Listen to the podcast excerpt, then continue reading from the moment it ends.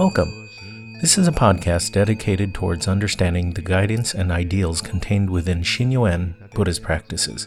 It is meant as a way to find additional insight into your own everyday actions, reinforce your understanding of the Dharma, and a different way to present each month's guiding principles. Let's begin.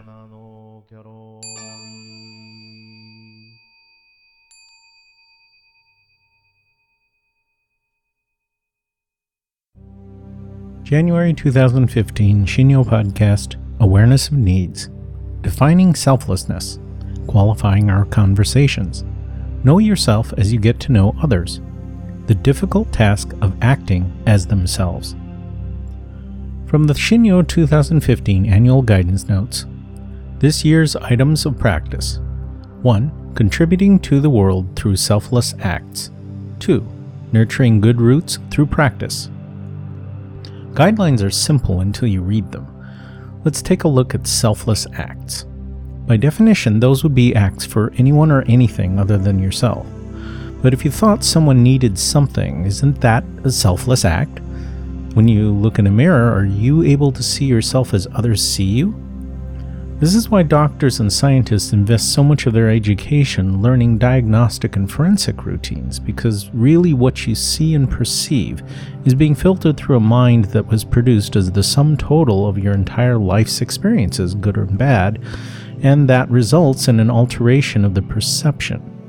The observation that we are our own worst critics is another way to see the same dilemma we can't judge ourselves very accurately nor constructively, so how could can we be at judging others? How can we possibly guess what the other person's need is if we can't trust our own perception of that need? Well, we listen to the other person. By listening carefully and with clarification of what we are hearing, we can come much closer to an accurate, if less self satisfying answer. Reiterative note the model of the sales cycle is used herein because the accuracy of the communication cycle directly and measurably relates to the satisfaction level of both parties involved, whether material, financial, or even emotional satisfaction with the process. In other words, it's simpler to study and understand. Continuing the discussion of the principles of selling, in order to qualify the customer, we intend to determine several things parentheticals will indicate the sales related concepts. Identify the person's needs. What do they want to achieve? Determine if anything we have to offer would fulfill any of those needs.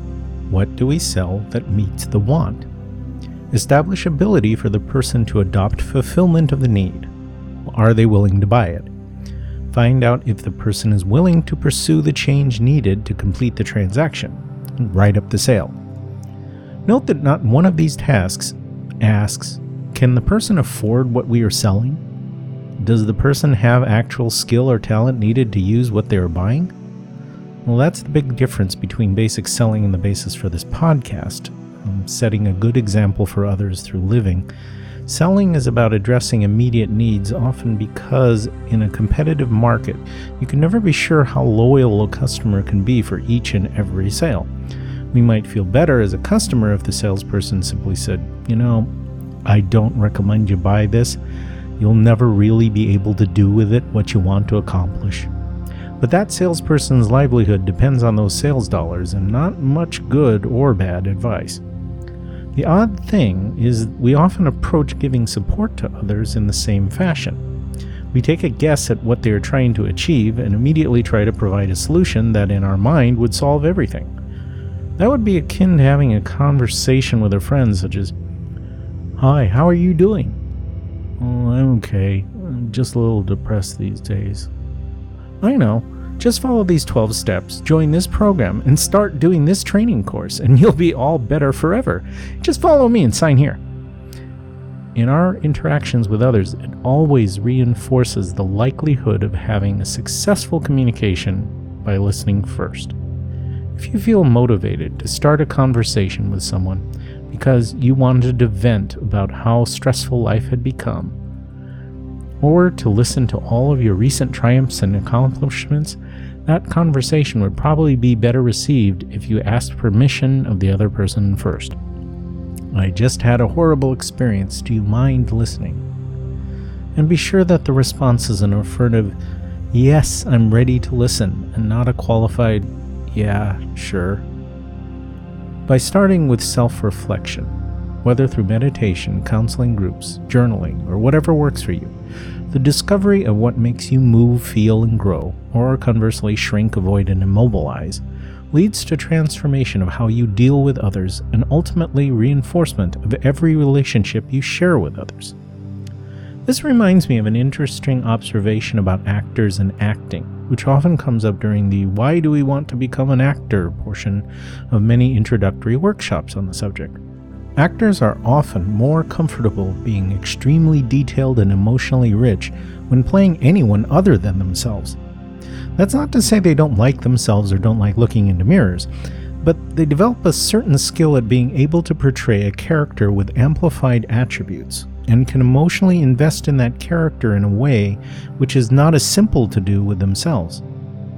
Why is that safer to play a homicidal maniac or hopelessly romantic character than deal with one's own neuroses and troubles?